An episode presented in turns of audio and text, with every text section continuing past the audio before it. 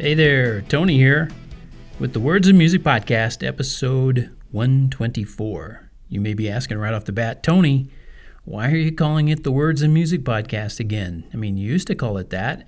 Then you went to Mr. Tony for a while. What's up with that? Well, it's a trademark issue. I uh, found out that there uh, is somebody else out there calling himself Mr. Tony, and he has a trademark on it. So I can't uh, step on his toes and wouldn't want to, wouldn't want him to do that to me. So, um, you know, it's not always easy to do the right thing, is it? But we should do that. Do it un- do unto others as we'd have them do unto us. And uh, it certainly isn't always easy to know the right way to go. Life is full of choices. And if you're like me, there are times you don't make good choices. But there's a way you can do better. There's a place you can get help to go the right way. You want to know what that is?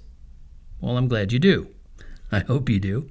There's a place in the Bible where it says you need to keep mercy and truth with you at all times.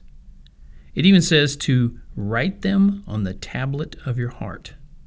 Hmm, that's pretty cool. That just means they have to be so strong in you that you're always willing to share them. God promises when you do, you'll really shine in His eyes. So let's see.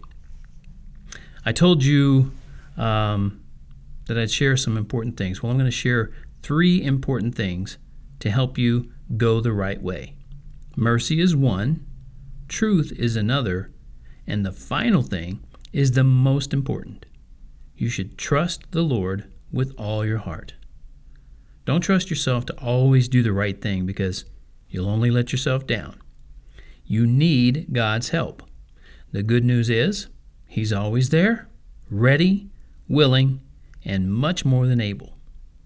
Don't even try to be king or queen of the world. Let God know you believe He's the king of everything. When you do that, He'll help you go the right way. Trust Him to know what He's doing because He's smarter than all of us put together. There. That's not so hard, is it? Will you tell God you trust Him to be Lord of your life today? If you haven't already done that, do it now. Time's a wasting. You never know when it'll be too late.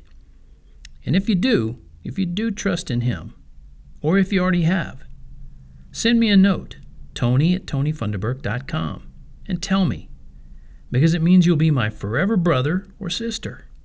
And that's cool. You'll be my forever brother or sister.